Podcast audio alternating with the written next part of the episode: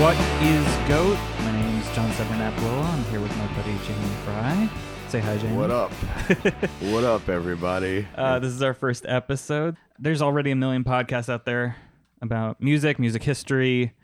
Uh, some of them are hosted by uh, well renowned music critics. Uh, that's not what this is. Jamie and I are fans, first and foremost, music nerds and musicians. We're, we've been friends for most of our life. We played for many years in the band The Brooklyn What together, and now Jamie has a great band called No Ice, and I play with them. We're just going to kind of be going through some of the goats in terms of music, the greatest of all time. There's so many standard bearers out there. There's a million Rolling Stone lists and Pitchfork lists and and and the Rock and Roll Hall of Fame and all these things that basically explain which albums are technically the best, which albums or artists or genres or movements fit nicely into a sort of safe, unbiased sense of music history. Again, this is going to be the opposite. We are going to be very biased. Sometimes you just hate something that everyone else loves, and you love something that everyone else hates. And uh, some of the stuff you might think you love and then you think about well when was the last time i really even put that album on? Do i really remember some of those songs? So we'll just try to get into the nitty gritty of all of that. Today we're going to talk about nevermind by nirvana. Let's talk about fandom i guess first and foremost. You're a nirvana fan. I would say that I'm a Nirvana fan. Those of us born in the 80s, raised in the 90s, have to have some kind of strong opinion about Nirvana. Now we're just old enough. I don't know about you, but I was had no idea who Kurt Cobain was when he was alive. Did you? Really? No, I did. I had no. Cause I your, did. your parents are hipper than mine. I had no. That's clue. true. My par- my parents were. My dad was definitely into.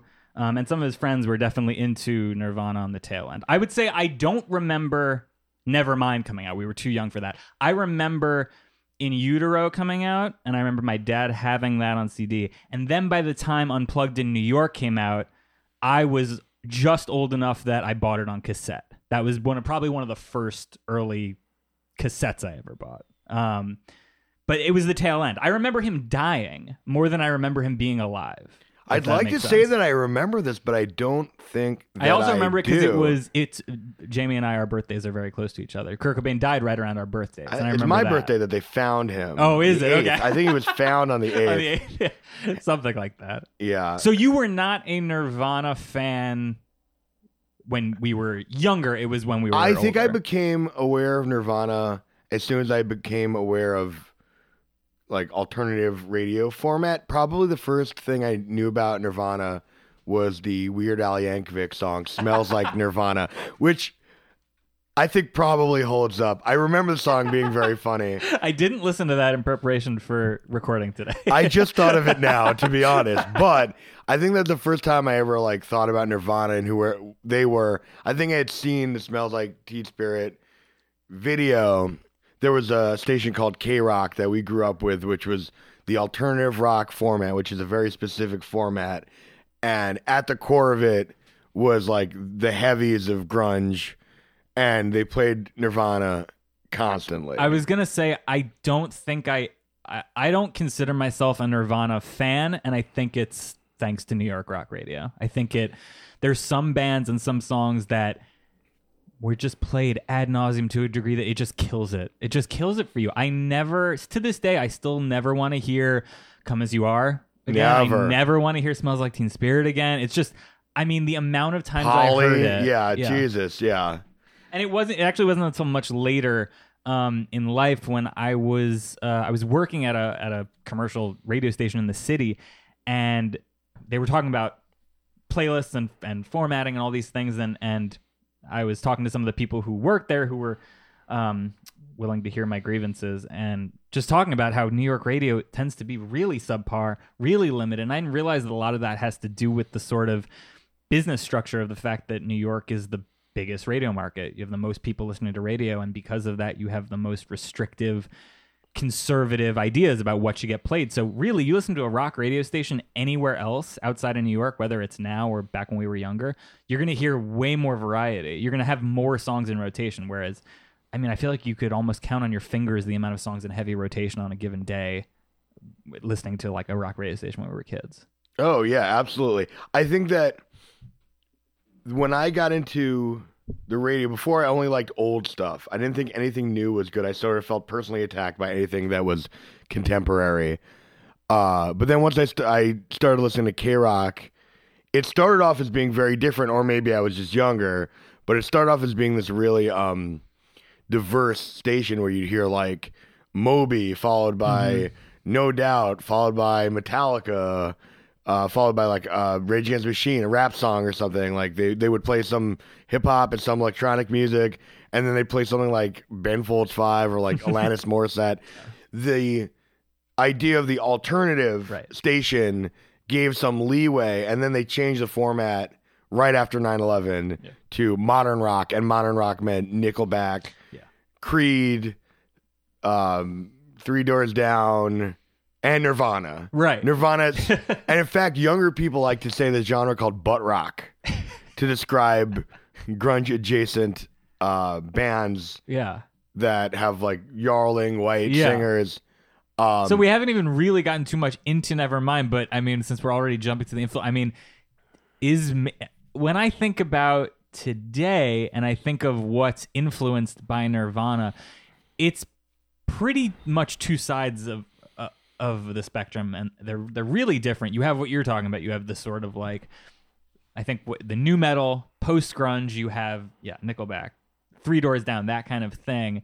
And then I guess the other side is like the much more aggressive indie centric stuff, bands like METZ or um, we were just talking about our, our local legends Big Cheese, who are named after a Nirvana song. You have these sort of really noise centered bands that that played at the very basically the side of Nirvana that wasn't played on the radio. Yeah, I feel like there's a lot of bands that sound like Bleach, Nirvana. Right. In fact, my friend James Watson, who plays in has played in several Nirvana influenced bands, he came up with a term called bleach bands Uh-huh. of this kind of band that's like sort of that's sort of uh, sub pop, SST records, uh, worship, you know, distorted kind of thing. Uh, but no one sounds like Nevermind really Right. anymore. Or I, I think the band that sounds like Nevermind is probably a band that's like a middling um, corporate rock band or something. Hmm, maybe. maybe is like the band that wants to sound like "Come as You Are," like someone who'd want to open for Nickelback or someone who'd want because there's the the the sort of logical conclusion of the radio, like the middle America rock format. The people who buy Nickelback records, they are a very popular band. Somebody buys their records, Sure. and these people listen. These people like Kurt Cobain, even though he was essentially against them. Yeah. These Well- people obviously like Nirvana Yeah. and buy Nirvana T-shirts from Walmart and stuff, and you know, Yeah. that sounds very And- classist. Uh, some real New York snobbery. Yeah, right. But uh, there's something to that, obviously, because someone buys. There's someone.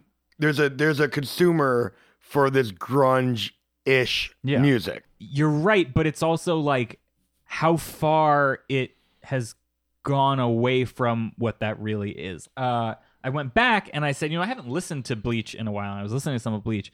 You can say what you will about talent scouts pouncing on the grunge scene after Nirvana break, right? You have everyone getting signed to big lucrative deals, Soundgarden, Pearl Jam, all these bands like I mean they and then the generation after.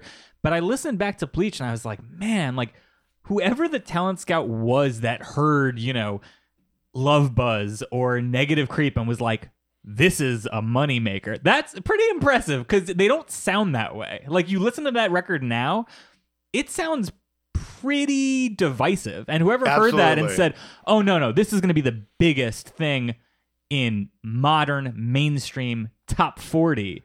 I mean, they had some foresight. Yeah, I mean, that record specifically, Bleach, is an album that is made by a punk band with naivete who are snarky, like kind of want to come off as fuck ups. And they're like, it's like that boneheaded, like, you know, it's like Kurt Cobain kind of like both sides of what do you call modern rock, alternative rock, college rock, or whatever. The one side is the bookish side, like the Feelies or REM, uh, stuff like that. Like people who seem like they're into art and went to college, and like Patti Smith, Lou Reed types or whatever.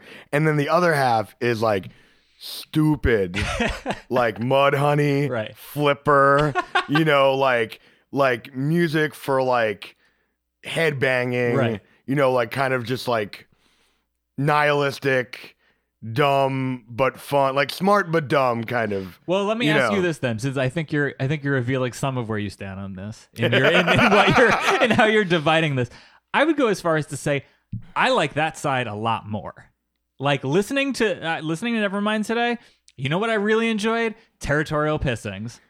Yeah. Love it. Yeah, Great song. Like that. That song is not has not gotten old, and it's aged really well. It could come out today by one of these bands that's like super influenced by. Oh, it'd be the best Mudhoney or song in 20 years. It's a It'd be the good best song. you know? song, yeah, absolutely. But, but then I listened to, and of course, I don't. In, in my world, in my in my imaginary world, that would be the big hit. But that's not the world we live in. And obviously, "Come as You Are" and and "Smells Like Teen Spirit" and the other proper singles are the big hits. But when I listen to those now, I they don't they don't hit me in the same way. I actually way. don't think that all of Nirvana is catchy. Well, I mean, the singles certainly are, and I mean that's why. well, I think it's. I think it's a certain everybody knows the words to "Smell Like Teen Spirit." it smells like Teen Spirit is catchy. Come as you are is kind of anti-catchy. Like it's know. kind of an annoying drag annoying, of a song, yes. and uh, but sometimes songs that are something annoying like, or something like dumb or poly Yeah. or there's some. I feel like there's two sides of this songwriting. One is like on Bleach, he shows that he's a great songwriter in two songs and about a girl and um, what's the one? Grandma Take Me Home, Sliver.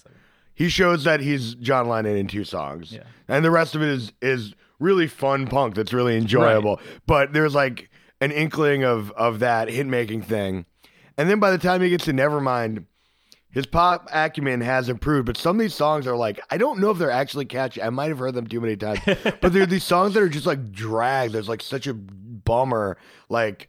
um you know, Lithium has a really rewarding chorus, Right. or whatever, but like it's such a sad sack of shit kind of version of a pop song or something like something in the way it's just like such a drag you but know? I think that, but I mean, isn't that, isn't that the appeal of grunge? Isn't that why grunge became the cover of Time magazine and the cover of Newsweek? Because there had not been pop music that was a drag. That was Right. wholly new. We're coming out of the this is 1991. Nevermind comes out. We're coming out of the 80s. Even even the weirdest, most aggressive side of sort of pop adjacent alternative music in the 80s or whatever you want to call it. It's still fun. I mean, like the Smiths, it's like upbeat, jangly stuff, or, you know, with the exception of losing my religion, a lot of REM is pretty Yeah. up. I mean, Shiny Happy People is like is an alternative hit, you know. So you have this was uh, this was something brand new, certainly. You yeah I, saying? could hear that i i think well there used to be a, a descriptor that people would use i don't know if you remember this people describe music like um i think wilco or everclear or something that's like like um introspective is uh complaint rock I've never heard that before. You've never heard that before? People will be like, "Oh, they're like complaint rock," and I think that's sort of that is the angle that is like explores like rock. Personal, heart wrenching. okay. Some scraggly old shitty guy who's like, you know, like Art Alexakis from Everclear, you know, or something like, you know, like Oh, some guy be like, ah, you know, I just got off heroin and I'm divorced or something like that. I think that's what sort of that's describing. Or Gin Blossoms or whatever, like something Mm-hmm. Okay. like like that was a. These are a lot of hits, like a lot of Okay. hits. Like we were growing up, is like about some personal problem, like Soul Asylum's Runaway Train being about homelessness, Ben Folds Five, Brick about abortion, And so are you saying Nirvana. Nirvana like launched that? Well, he said he talks about stuff that Because we've heard Nirvana launch a lot of things in the grand scheme of history. I've never heard this. he he complains about weird, embarrassing things in his songs. Kind of, Okay. It's I think it's that self-effacing kind of thing, like showing weakness, which is punk. To be fair, it is like like at the core of punk is like I feel like the difference between a rock singer and a punk singer at the very core is a rock singer is like a confident guy who people think is fun is the singer of the band and then a punk singer is like a guy that people would want to avoid is the singer you know and Kurt Cobain is is a punk singer in the in Sure. a, in that way Sure. he's But not like Mr. High Five Mr. Cool you know you are you are, however, again getting at the thing that you are seeing as being a bit of a turnoff is obviously the thing that ends up connecting with the entirety of Generation X, you know, of okay, he's a sad sack. He's got problems. He's depressed. He's got drug issues. Like those are the things that inadvertently end up connecting him to people which I think we uh, as we said, we were pretty young when Nirvana came out. We were we were little kids. And I think that's the kind of thing we saw later with a lot of like the singer-songwriters, the sort of um uh, you know, Elliott Smiths of the world and stuff like that, where people, a certain segment of the disaffected youth, really cling to that for better or worse. The after effects of we're not the Nirvana generation. Right. We're just we're not. the generation after. We're the we're the generation Let's where be clear about everything was influenced by Nirvana. Like when we started buying our own records, anything that was new was like either like like influenced by Nirvana or in reaction to Nirvana. I feel like it was the divisive thing. Like in our high school, like I remember walking in right away and seeing like 900 Nirvana t-shirts. Mm-hmm. You know, it was like this was looming over us. But even like Elliott Smith is important to our generation. He's kind of a Kurt Cobain sort of guy. Sure. Weezer's important to our generation. Weezer's a reaction to Nirvana. You know, Foo Fighters were huge. It's like a post Nirvana band that was like on the radio. Like there's so much post Nirvana. Yeah. Well, let me ask you about that because, like, you know, as we're going through this stuff, obviously we're looking at it through our lens. We were not 20 in Seattle when this was happening. We were not even 20 on the East Coast when this was happening. So you're right. We saw the after effects, and you still see Kurt Cobain on t shirts when you walk through the village, like all the time. So does the legacy become the thing? This record, Nevermind, is. I feel like with the other albums, you can listen to them with more objectivity. I personally like their live albums the best because they don't have production. The I feel like all the production on their studio work is a little wrong in one way. Like Bleach sounds like it should, but it doesn't sound great, and it never will sound great. They can re- remix the shit out of it. Yeah, I it's almost- supposed to sound like a throw off. It's supposed to sound like a DIY band, and it does. My my So favorite Nir- my favorite Nirvana song, uh, bar none, is "Negative Creep," and I never listened to the studio version. I always listen to the live version. Oh, live version's much The, better, produ- yeah. the the studio version is like you can't really make head or tail of it. I think Unplugged shows is the first time you show the full talent of the guy. And it's the first time where that John Lennonness that everyone talks Yes. about uh, attributed to Kurt Cobain really comes out. And I feel like the so- like a lot of the singles from that album were also played on the radio all the time, and I'm much less bored of those. Yeah. and I think their best studio recording is probably All Apologies single version. Yeah, I think I th- uh, personally I will always listen to In Utero over Nevermind. I will always listen to In Utero as well. Always, absolutely. And for the songs on Nevermind, their live counterparts, I think absolutely win. So I mean, let let's you know we have the radio singles on Nevermind that are overplayed, but were obviously hugely impactful at the time and still. Um, Yeah, hit's a hit. A hit's a hit. Even you know, even in in some world where like the the legacy of Nirvana doesn't exist, these are still number one radio Yeah. Like if they're like. If there's a golden oldie station that we listen to when we're decrepit, we're gonna have to listen to "Come as You Are" still. Right. We're we are fated to hear "Come as You Are" Yeah. forever, whether we like it or not. Yeah. But there's something I and I don't know exactly what it is, but there's something to the fact that when um when Come As You Are comes on the radio, I change the station. But if Heart Shaped Box or All Apologies comes on, I don't. Fair? Yeah. Well, that was you know you could blame Butch Vig, Maybe. but I like his production on. I think in three years he did that, Siamese Dream, Oh, and Dirty right. by Sonic Youth, and I love the production on those two other records. Yeah. I love it. I think that's great production. There's something really corny about tr- over tracking and Mm-hmm. over miking a natural live band. Yeah. And I feel like the solos are corny and too neat because Kurt Cobain's actual solos were Sure. just the craziest Yes. shit of all time. And they obviously like beat him down Yeah. to playing in this in the same way that um Rivers Cuomo and and Weezer took this. He pretty much always plays like a verse, Yeah, right. and that's like his right. solo. That's the solo. And Uh, that's you funny, know. you're right, because when you listen to live stuff, when you see live footage, it is really insane and it's It fun. borders on tuneless at times. Yeah, but it's it's exciting. You Yeah. know, like any foot most fo- footage of Nirvana playing live is really fucking Absolutely. exciting. Yeah. And I feel like at least on Nevermind, like you definitely lose that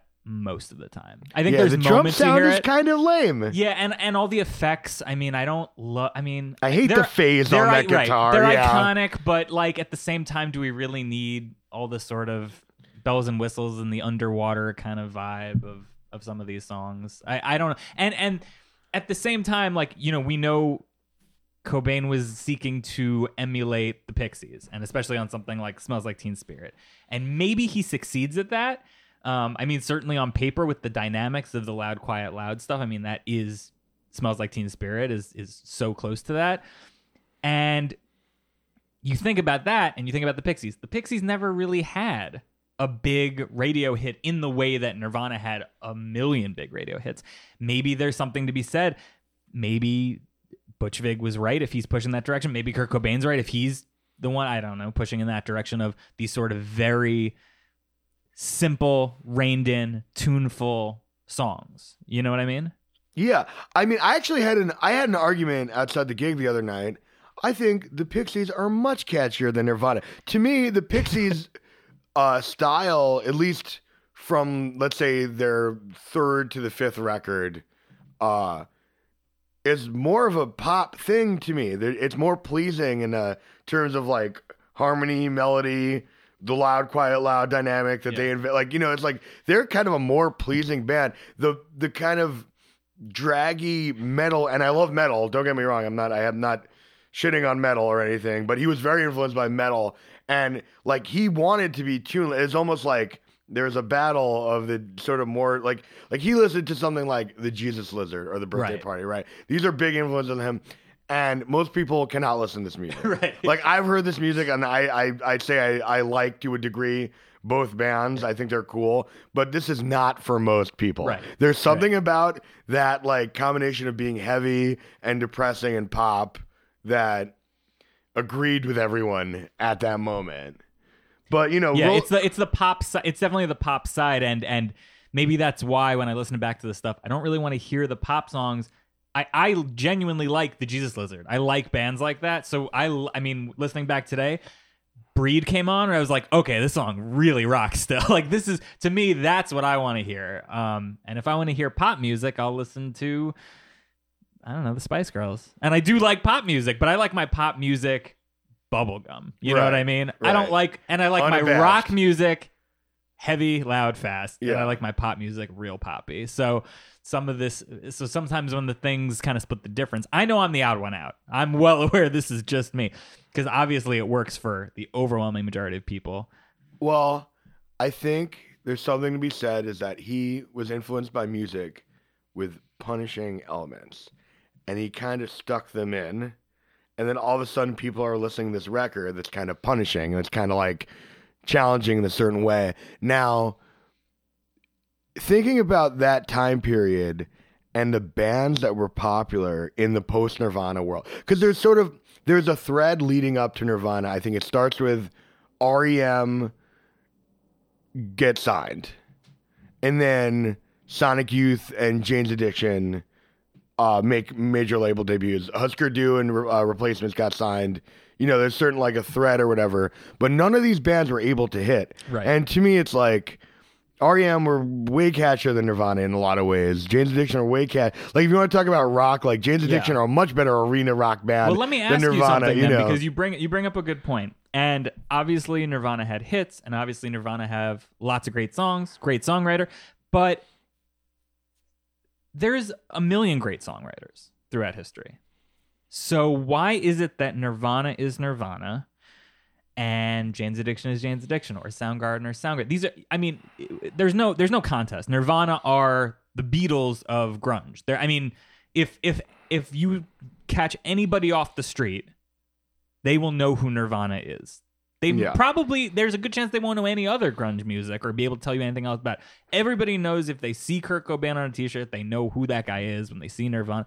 So what's your take is is this because I, this kind of stuff interests me in terms of why bands end on certain end up on certain trajectories, why other bands end on, up on other trajectories. Because um, I know we like a lot of the stuff from this era, and we might like some of it more than Nirvana. I love early Pearl Jam. I like Mudhoney. Uh, I love early Jane's Addiction. It's like why did those bands end up where they ended up, and Nirvana ended up where they ended up? Is it is it record label interests? Is it producers? Is it how pretty he was? what is it? He wasn't pretty actually. I think they like he photographed well, but he was kind of like not as cute as he is portrayed. But they did somehow nail the iconography of this band perfectly. I think something between the Smells Like Teen Spirit video, the Nevermind album cover, and the aesthetics of the music. I think that there's a some sort of uh, cross section between Nirvana and then some of Nirvana's peers, and a turn that MTV was taking to being a little more. Um, I don't know, like Beavis and Butthead was really big, and like you know, like them doing stuff like Daria and like kind of like creating this more like fringe thing of it's essentially just branding. It's just like branding, branding away from hair metal and Michael Jackson. They might have like picked him, but I think it probably is the video. Mhm, yeah, sure. It was one of these videos that really like because this doesn't exist anymore. Like you know, it's not like an iconic Right. video. Like no one really cares about music videos like that so much. I mean, people like images, but not in the same way that if all the information you've never heard of Nirvana before, and you hear the song "Smell Like Teen Spirit," which I think if you like metal, you would probably like, and if you don't like metal, you might like. And if you like punk, you might like it. You know, it sort of has some, there's some kind of lateral appeal to that riff and that song. I actually think so. Rolling Stone says that it puts Nevermind as like 17 on their greatest albums of all time. I don't think I'd rather listen to every Pavement record, every Pixies record, every Replacements record, every Sonic Youth record. Yeah. You know, there's like to me they're not like the older I get, the more I'm like this isn't quite on the it, this this is put on the wrong shelf so, wi- like, in my is, opinion. is it this album specifically or Nirvana whole? I'd say both. Really? And this is, and I love Nirvana, but it also might be that just like uh, people our age overrate them so highly. Yeah. You know, just one of these things is that everyone who like everyone from 20 to 40 probably has a strong opinion about Kurt Cobain. You know, there's a certain like age Mm-hmm. Yeah. group or so, I don't know. Now, does that? Do you think part of that just is about popularity? I mean, like you can't necessarily, even amongst musicians, you can't necessarily grab somebody at a show and expect them to have a take on Thurston Moore or on Malkmus, you know. But you can bet that they have some take on on Kurt Cobain. those bands, for whatever reason, though, I truly believe that they're better than Nirvana. Sonic Youth gave Nirvana half their aesthetic. Yeah. And, And are responsible for them signing to a major. Yeah, absolutely. Yeah, they brought, they worse. brought them in, and when when they signed Nirvana, they were hoping they would sell like a quarter what Sonic Youth sold because they were a new band. Right. Um, but for whatever reason, a lot of people, regular people, think would hear Sonic Youth and just like this sucks. Like these guys are not cool, and I don't want to buy this record. and Pavement is like these guys are annoying and they're not cool. But there's something about Kurt. I think I think maybe him wearing flannel, being not typically good looking in a certain sense. He's he's good looking in a way like I think that he resembles like like the a weirdo that you met. Like a weirdo in your high school. And you know what's interesting know. about you saying that is is at the same time there's self-professed Kurt Cobain. There's so much conversation wound up in these albums about legitimacy and selling out and your image or lack of an image. And to his credit, I mean, he really didn't uh, play into any of that stuff. He, he, you know, uh, I don't. Uh, in the end, you can argue that's part of what led to his demise. It's part of what led to his sort of tortured feelings about the music he's putting out, or the label he's signed to, or the MTV culture, whatever any of these things are. Um, but it's kind of interesting to think about in that way. But why, you know, it's just funny to me that it's like, why wasn't that Eddie Vedder? You know, why wasn't that Chris Cornell that is really in the driver's seat. Well, this. those guys are kind of like more like uh, sexually confident men than Kurt Cobain. I think those are more. Those guys are more like. Those guys are more like. Um, have that regular appeal. He's got this other appeal. So he's so he's more he's more elusive. He's he's a little bit more I think that other. the version of ma- of masculinity that Kurt Cobain describes is slightly off center to Cornell Okay. and Vedder. I think that Vedder is like a surfer Yes, that's true. who seems pleasant.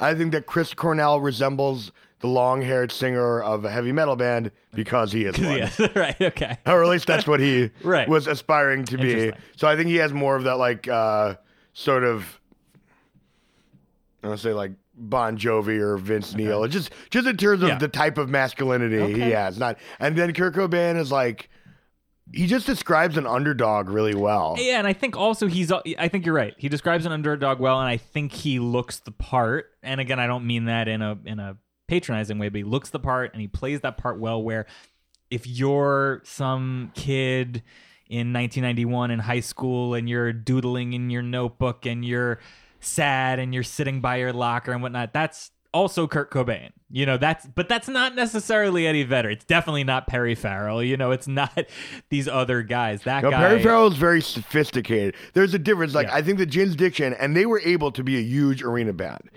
There's some there's something that happened from A to B because that's like they're a huge arena band, but they're kind of like arty. They're like they're goths. They seem sophisticated. People who are not sophisticated can't identify with Kurt Cobain. Like it's like, and there's something about this like kind of everyman shit, like the flannel. Bruce. He's the he's know, the he's the grunge Bruce. I guess no one's ever compared him to Bruce Springsteen. But, right, before, I mean, but maybe that's that, right? real. Yeah, maybe it's supposed to be.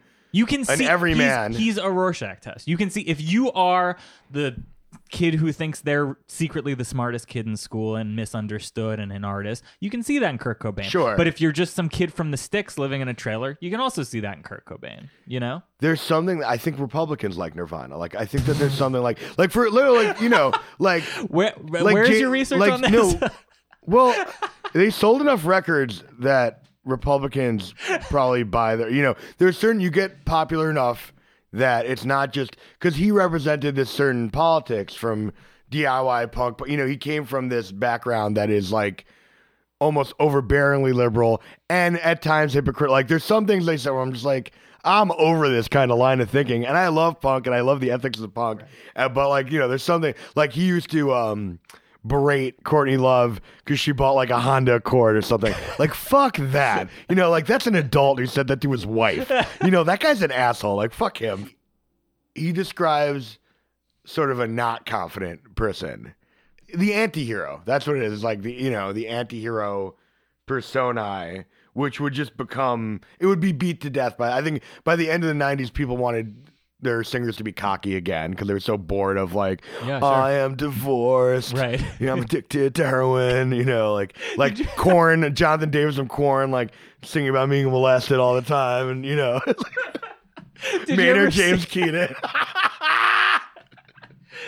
Did you ever see? Um, think the movie. I think it's called The Wrestler. The movie Yeah. with Mickey Rourke. Do you remember that scene yeah, in the, the bar? '90s fucking suck. Yeah, the 80s. but they say Kurt Cobain ruined everything. I love that. and I think that's really true for a certain segment. Like there are so many young kids from the 90s or teenagers from the 90s who really um, you know, loved this. And I suppose those are the people who in a lot of ways are making these lists now. Those are the people who are doing uh, the Rock Hall now, or doing these inductions. But to a lot of people before that, and a lot of people after, this music doesn't quite hit the same nerve. There's still those people in bars going, Guns and Roses, that was the shit, you know. and I'll be honest, I think I've listened to Appetite for Destruction a lot more than Nevermind, probably. Well, one of these records is a lot more fun than the other one. That's like one, one of these, like you know, describes a more nuanced lifestyle. of um, so of early grunge contemporaries, 90, 91, late 80s, early 90s. Uh, is there something? Is there an album? Do you think that has aged better than Nevermind? Well, I think that Spin magazine had Nevermind as number three album of, uh, albums of the year. I would argue that the two albums that I don't remember if this is true, but I think there was two albums that were ranked higher, and one is Bandwagonesque, That was number one. which has aged very, very well to the point where it could have come out any year Yeah. and it would probably go with. But you know, that's their aesthetic is a very like specific one, and the other is Loveless by My Bloody Valentine, Ah, I and didn't you know, that about Loveless. and Loveless has influenced a lot of music too, and a lot of it is just as lame as uh, Nirvana ripoff Maybe. too. But you know, it's uh, But again, that makes you wonder. I mean, you can't. We certainly can discuss it, and we have, and we will. But you can't blame a band for what they influence. no, absolutely not. Yeah, You know, and that's true of a lot of a lot of great bands have influenced a lot of garbage. Um, and I think I think a hot take that only you and I would share is that Spin got it right. I mean, in the in the in history, that is looked at as like one of the great misjudgments. Right, That absolutely, That yeah. Nevermind is that I listen to Bandwagonesque all the time. I listen to Teenage Yeah, I never get bored of that, yeah. I listen to My Bloody Valentine constantly. I don't listen to Nirvana that much. no, only when you're in the shopping mall or you're in a car or. That's the thing. It's I like think- you're think, you're you know- never gonna avoid this music. It's Right. never gonna so happen. why put it on? You're gonna have to hear it when you leave your house anyway. Absolutely. Yeah.